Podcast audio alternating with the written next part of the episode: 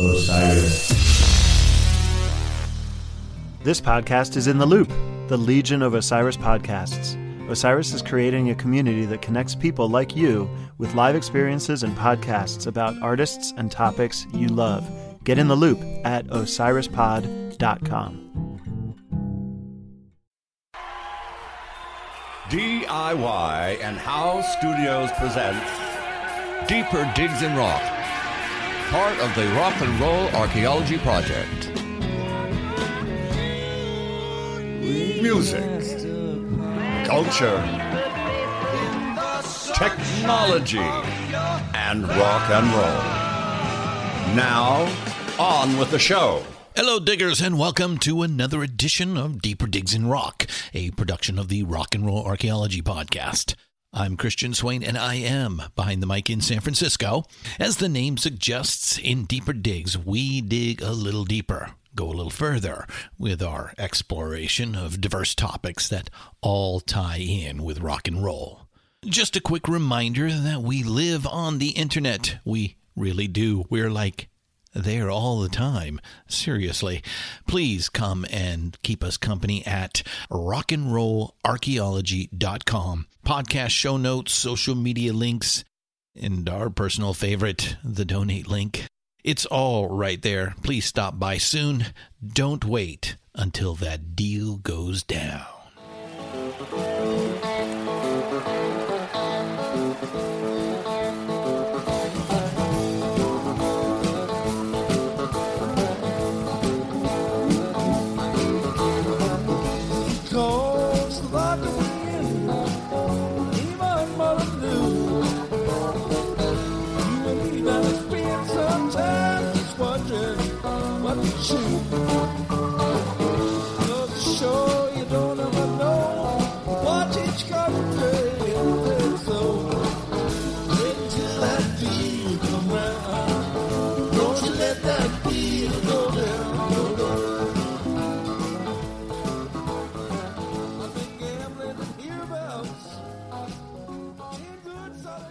Guest is Ms. Rachel Klein, the talented director and choreographer of something that sounded really promising to us an off Broadway production called Red Roses Green Gold. So when I was in New York recently, we looked her up. Red Roses Green Gold opened October 30th, 2017 at the Minetta Theater in Greenwich Village, New York City. And we were happy to learn that it's been extended already and will run through at least January 7th, 2018. Tickets are available at Ticketmaster and at the show's website. We'll link to all that in the show notes. Red Roses Green Gold is what's called a jukebox musical that features the songs of Jerry Garcia and Robert Hunter. The songs are mostly pulled from two early 70s Grateful Dead albums, Workingman's Dead and American Beauty. Good choices. These are probably the best studio albums the Dead ever recorded. The key tracks are way more than just rock and pop tunes. From the space boogie of trucking to the elegiac ripple to the hippie anthem Uncle John's Band. They are cultural touchstones, worthy additions to the Great American Songbook, Americana in the best sense of the term. Rachel is the director and choreographer. The book is by Michael Norman Mann, and the musical director is Jeff Chimenti of the current incarnation Dead and Company. This was a fun interview, so let's get to it. Let's meet Rachel Klein and learn some more about Red Roses Green Gold.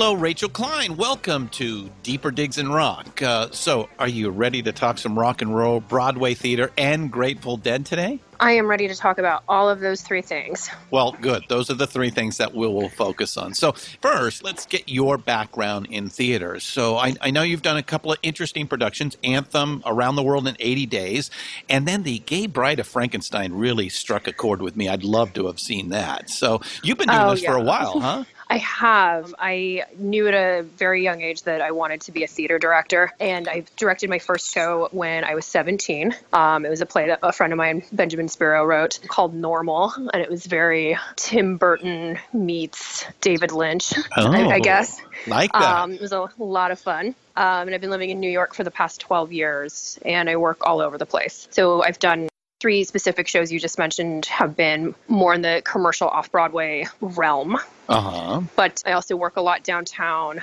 and do a lot of experimental theater. Specifically, I've been doing rock musicals for a while now. Oh, That's really? something that I, I feel really drawn to. Oh my gosh, that's uh, uh, that's right up our alley here at the uh, Rock and Roll Archaeology Project. Sure. So, uh, you know, I was just in New York a couple of weeks ago. Unfortunately, we couldn't work out so that I could come and see the show. So I'm a little blind, but you're going to explain everything to me. But I did get a chance to go and see Sleep No More. Uh, I'm sure you've seen that. Oh, yeah. I saw Sleep No More, I think within the first two weeks that it was in New York City. Yeah, very, very interesting uh, piece of work there. So, all right. So now, this is not the first time that book writer Michael Norman Mann has gone walking into the Grateful Dead catalog. I believe he did Cumberland Blues in 1998, Shakedown Street in 2005, where he's used the music of Robert Hunter and Jerry Garcia. But the third time's the charm, right? Exactly. Well, it's because the third time he got to work with me. Oh. I'm just Oh. kidding. I'm just kidding. but, uh, no, Michael is, he's a straight up deadhead. I've never met Really? somebody Okay. with so much drive to take this specific catalog and put it to life and create characters that don't exist in the dead sphere, if you will, and turn them into characters on stage. Well, um, he's he's got a real knack for that. And you know, I mean, my first time meeting him, he's wearing a spiral tie dye with the skull in the middle, and I was like, all right, all right, I see you. I, I, But- belie- I believe he is from the Bay Area, which is where the Grateful Dead originally hail. And uh, he probably fell in love with them when he was uh, a young man and has continued to uh, stay in the rabbit hole, if you will. Absolutely. Absolutely. I mean, during previews, um, the entire creative team watches the show every night and we take notes. And so, you know, I'm sitting there with my music director, Andy Peterson, and our music supervisor, Jeff Chimenti. And the three of us have our notepads out and we're, you know, being very meticulous. And then there's Michael, who's just dancing. He's just dancing the whole time. I mean, he loves it. Wow. Was- That's very cool. That's very cool. So now, this is also produced by Gigi Pritzker of MWM Live, which produced the excellent Million Dollar Quartet. And I think Yes. our diggers are Yes, our- familiar with that production. Our co-producers are Gigi Pritzker and Ted Rollins, and they are just two of the most incredible people. I'm not just saying that because I know they'll listen to this. I'm saying that because just wow. You know, Uh-huh. the moment that I met them, I another reason I wanted to work on this show so badly was because of their energy. They're easy to work with. They're just nice people, which you you know don't not to knock my own community, but you don't always have that in a producer, and they're just incredible. Oh, that's great to hear. That's great to hear. Well, there's a lot of love that goes in with any Grateful Dead production, so I can imagine it's the same here. So, all right. Red Roses, Green Gold, written by Mr. Mann, choreographed and directed by yourself. So, tell our diggers a little bit about the show. What what should the audience expect before going in, and you know, give us a story synopsis, if you will. Sure. Well, I think the most important thing to expect going in is that this is a truly original story. This is not a show that takes place in Haight Ashbury. It's not biographical in any way about the band. Um, it is like I like to think of it sort of as the characters and the story itself sort of could exist inside of a Robert Hunter song, especially stuff from Workingman's Dead and American Beauty, which is you know heavily what the catalog to the show is. There's so many songs that are character specific that are about a person, sort of told as a folk tale. So the plot of Red Roses, Green Gold sort of feels like it could be a Robert Hunter song with the characters and their plights and what they go through. Yeah. So the show the show um, uh, centers around. Is it the 1920s? Is that right? Yeah, it's the ambiguous 1920s. The ambiguous 1920s. Yeah, So, the the approach through a design perspective was informed by the fact that for the sound we needed, I mean, there's electric guitars. You don't have Fender guitars in 1920s Appalachia, so we're sort of using the 20s, like the 20s through the lens mm-hmm. of the early 70s is kind of the approach. okay, all right, all right. And uh, yeah, uh, you know the the Hunter Garcia tunes, especially in that 1970 period where those two albums uh, are released, uh, uh, "Workingman's Dead" and uh, "American Beauty." There there is definitely that true Americana feel, which could invoke any period of time in in in you know our short American history here. So I think that's what you guys are, are finding with those songs. There you can easily mine a setting that is outside of uh, you know the original scope of uh, the late '60s um, psychedelia in San Francisco, which a lot of people just assume is you know the Grateful Dead's palette, but it, it actually it's way beyond that. Absolutely, absolutely. And, and that's completely reflected in not just the music specifically, but also in the music arrangements.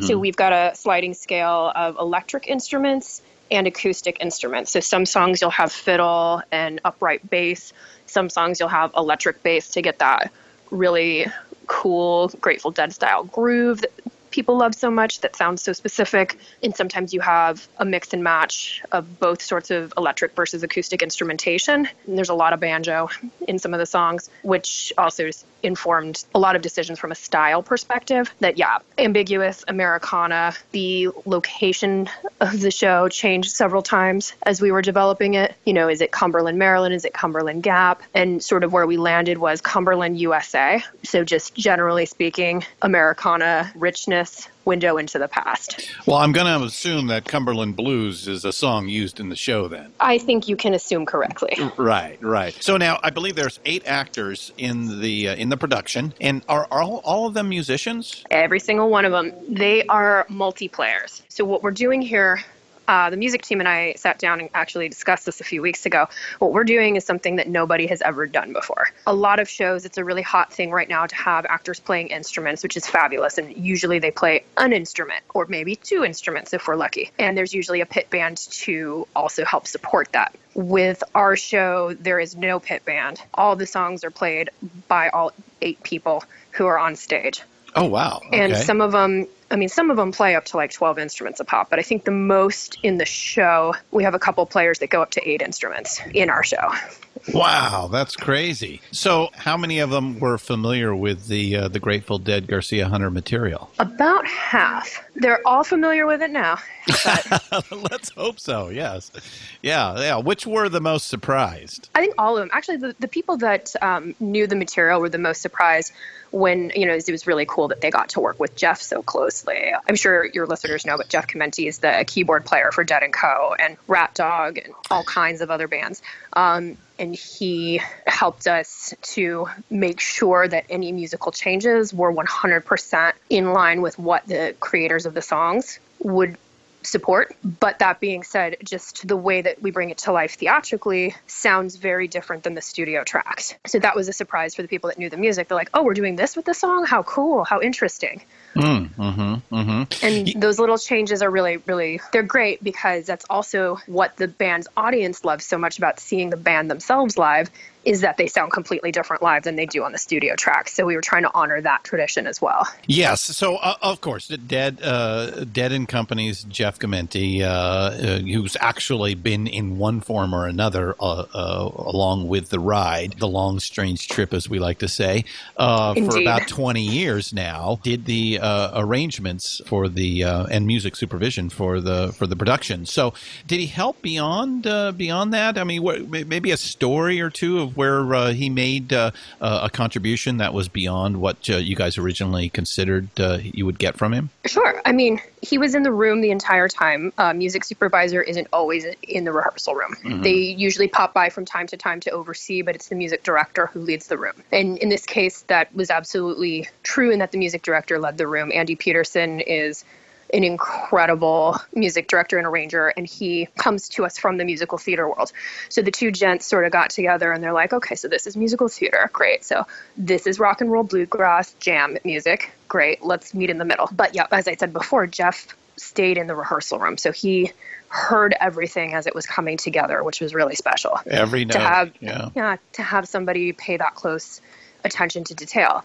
And one of the things one of the one of the contributions he made is in certain songs that are very beloved, we had to do a couple of switch arounds of which actor was playing which instrument because as you'll see when you see the show, they switch so frequently but every musician has their their principal instrument that they play, their first instrument. And some of them he was just like, "All right, we got to do a quick switcheroo here because I need the lead guitarist on guitar to hit this very specific Jerry Garcia lick." Oh, and I yeah, need the bass yeah. player. The iconic pieces, right? Exactly. And It's like mm-hmm. I need the bass players to switch because currently we have like the Phil Lesh bass lick on piano, and although that's cool, it's no longer working. We have to just get some of these things streamlined down to be more accurate as to what the fans are expecting to hear. So that was that was something that he definitely provided for us and it was a really great gift to have him there because to my ear I'm like I don't know the difference until it's set in place and then I'm like, "Oh god, that's completely different." Of course. Mm-hmm. Very. So, how familiar were you with the Grateful Dead before this production? I grew up with the Grateful Dead. Oh, you my have. oh yes, my parents and my brother are major Deadheads. They had such a great time at opening night, and they were so thrilled that they got to meet Jeff. I personally am more of a glam slash punk gal myself, usually, Ah. but this production definitely. I have touch of gray in my head right now as I'm talking to you. You- well, you're going to get the special seat at Thanksgiving dinner this year, huh? Mm-hmm. Yeah, the special Oh, yeah. piece of turkey. Right, right, right, right, Exactly. right. So, have you seen them live? I have. Um, I hadn't seen them live before coming onto this project. Um, Gigi Pritzker, the producer, actually flew me out to Chicago to the Dead and Co. show, the Oh, final yes. one at Wrigley Field this year, which was so much fun. And that's when I got to meet Jeff for the first time in person. We hung out backstage. Um, his lovely wife, Moy, took me to the sound booth to watch the second half of the show. And that was such an informative experience because I got to see how all the tech crew was working because those guys are working their butts off in there.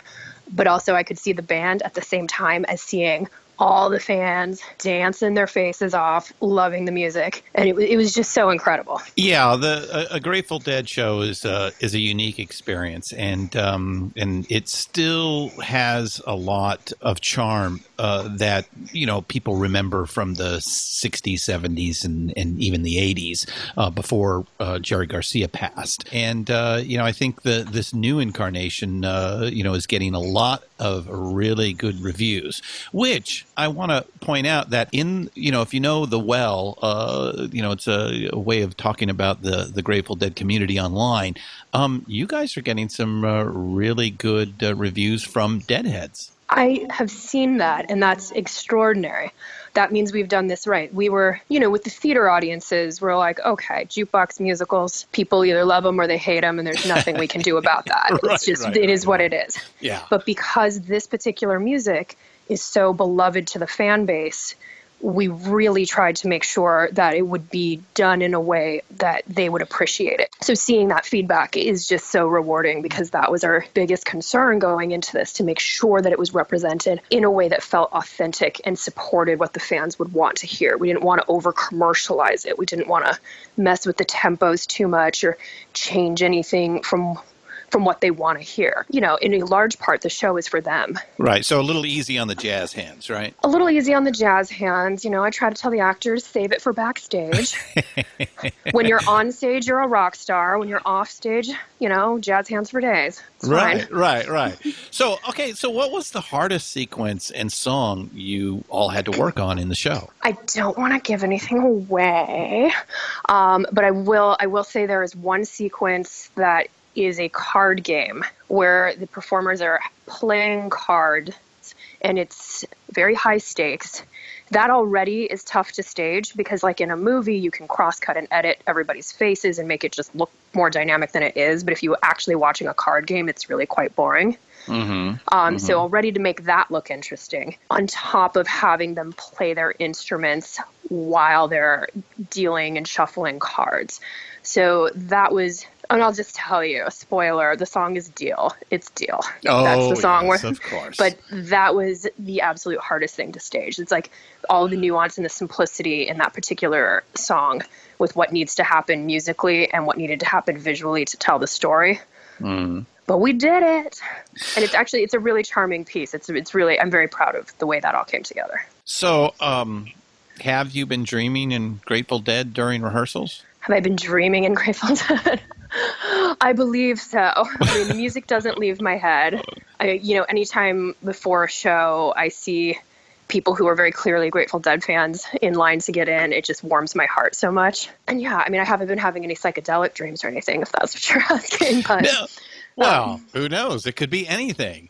So, it could be anything. Could do, be uh, anything. are- now, is it, is it is it true that there's a section that you can buy to actually dance in? I believe that is still the case. Yes, we are experimenting with where that section goes. Mm-hmm. Um, we don't want people to feel inhibited. Well, obviously, it's even if you're- wherever Michael Norman Mann is. That's Absolutely, section, wherever right? Michael Norman Mann is is the dancing section. Let's not forget wherever our producers are. Whenever Ted and Gigi are in the house, there's dancing to be had as well. Oh, are they big deadheads as well? Ted was not. Was not. I think it's safe to say he is now. Um, yeah, they, they we, we get you all in one way or another. yeah. It's right. That's right. But uh, Gigi has been her whole life. And Oh, really? watching Gigi's reaction at the Dead and Co show was amazing. She's a very regal, esteemed woman, and then you put her in a Dead and show, and bam, she is twirling her for her dreams. It's amazing. Really? Oh, Oh wow. yeah, oh yeah. That is uh, some that is some interesting uh, underground theater uh, information here. So uh, we appreciate that, Rachel. We'll, we'll right, that's right, that- world. We'll have to use that for the next production, won't we? Exactly. Gigi Pritzker is a huge deadhead. Everybody. All right, all right. So now you're you're open. You know, how, how have audience reacted uh, in the theater?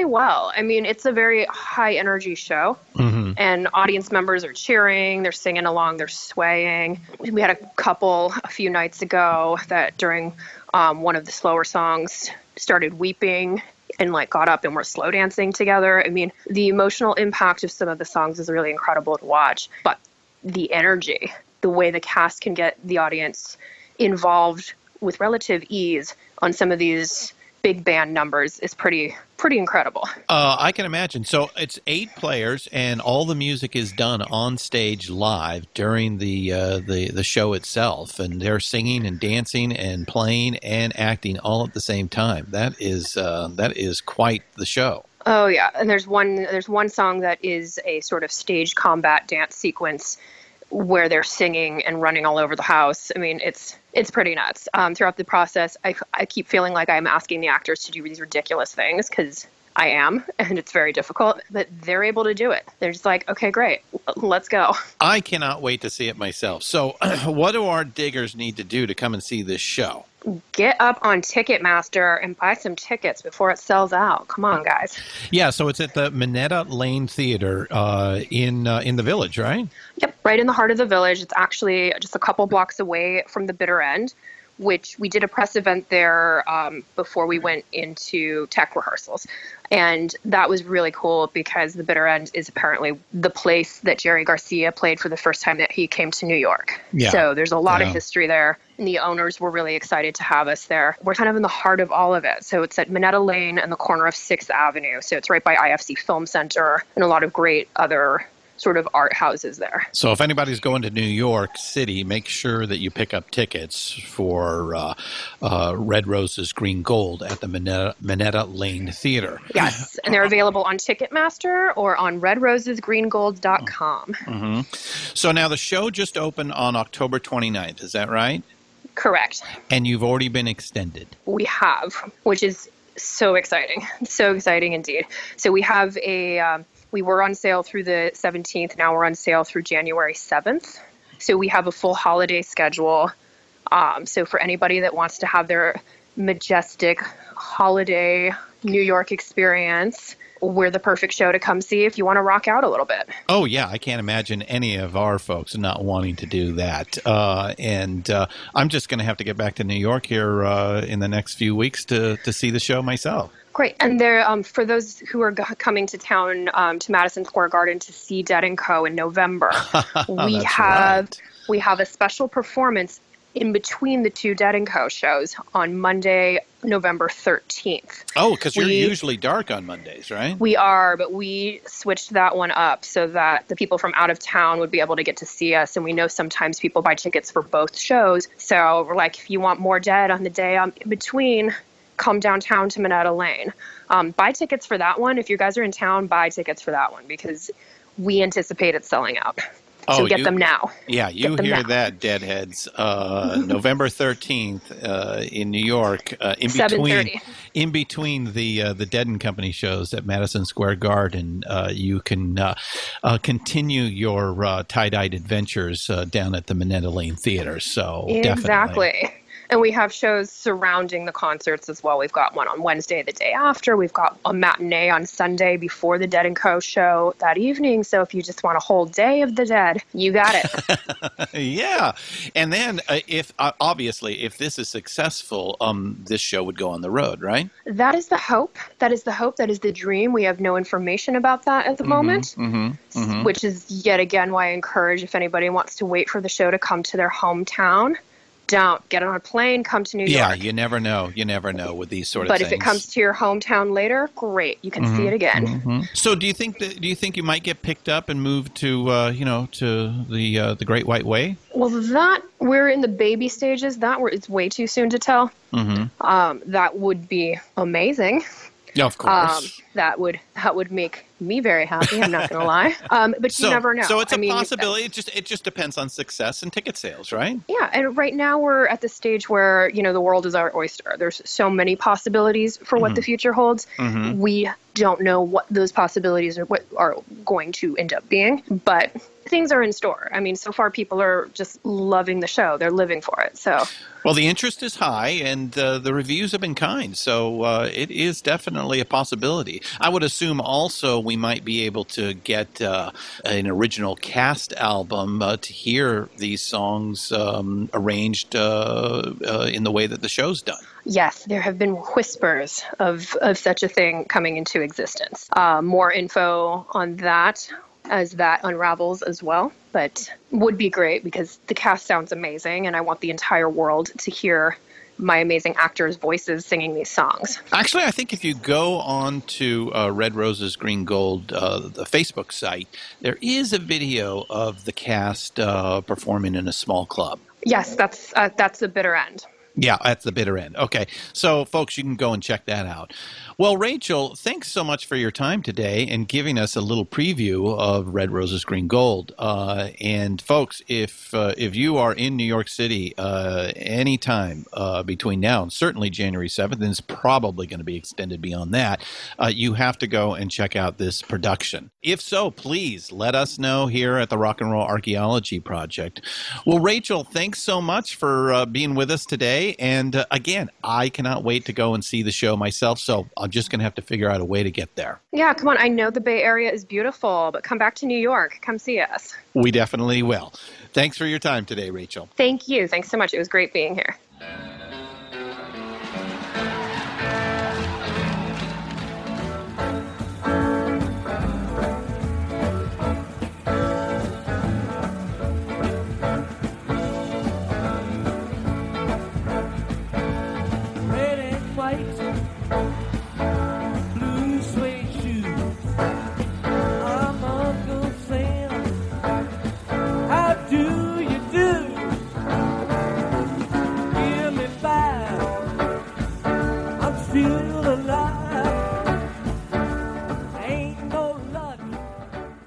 Hey, sounds like a great show to catch over the holidays, yes? Once again, we thank Rachel Klein and congratulate her on a successful opening. We will keep you apprised on what's going on with Red Roses Green Gold on our social media feeds and Rock Talk, so check in with us. Once again, it's Red Roses Green Gold, directed by Rachel Klein, featuring the songs of Jerry Garcia and Robert Hunter. It's playing at the Minetta, that's M I N E T T A, Theater in Greenwich Village through at least January 7th, 2018. Thanks, everybody. I'm Christian Swain, and this has been Deeper Digs in Rock, a production of the Rock and Roll Archaeology Project. Thanks for hanging out with us. Keep up the rockin'. Oh, and fare thee well.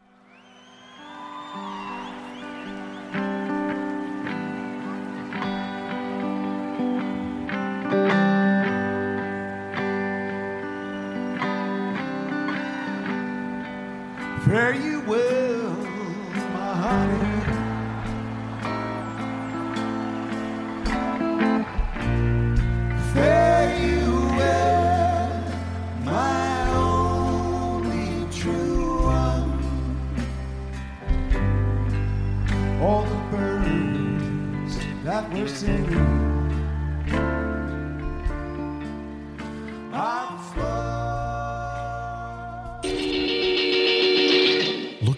ways to help right the wrongs of social injustice? Oxfam America works with people in more than 90 countries to save lives, develop long term solutions to poverty, and campaign for social change. And we do it with the help of our friends in the music world. The Beatles were Oxfam supporters back in the day, so were the Stones. And through the years, musicians and music fans have helped Oxfam push hard to work for a just world without poverty. Folks like Radiohead, Coldplay, Pearl Jam, DJ Shadow, and many, many more have encouraged their fans to join the effort. You can too. Go to oxfamamerica.org to learn how you can help. Deeper Digs in Rock, produced and hosted by Christian Swain. All sound design and incidental music by Busy Signal Studios. All quotes performed by actors unless noted. Playlists can be found at iTunes, Google Play, and Spotify. Please purchase these great and important tracks. All songs, clips, and references can be found on our show notes. Please visit rnrap.com for more information.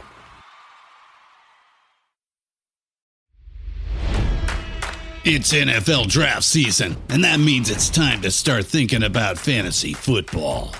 FantasyPoints.com features industry leading experts and prognosticators using proprietary hand charted data to help you score more fantasy points. FantasyPoints.com is the place to go for whatever kind of fantasy football you play. Whether you play fantasy football, daily fantasy sports, or do a little bit of everything, Fantasy Points has the meticulously researched content to guide you to victory.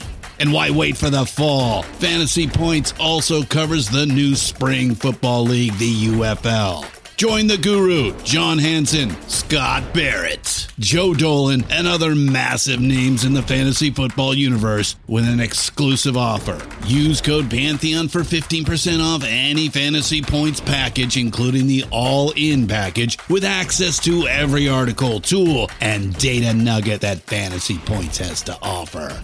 That's fantasypoints.com and code Pantheon for 15% off at Fantasy Points. Fantasypoints.com. Code Pantheon. Score more fantasy points.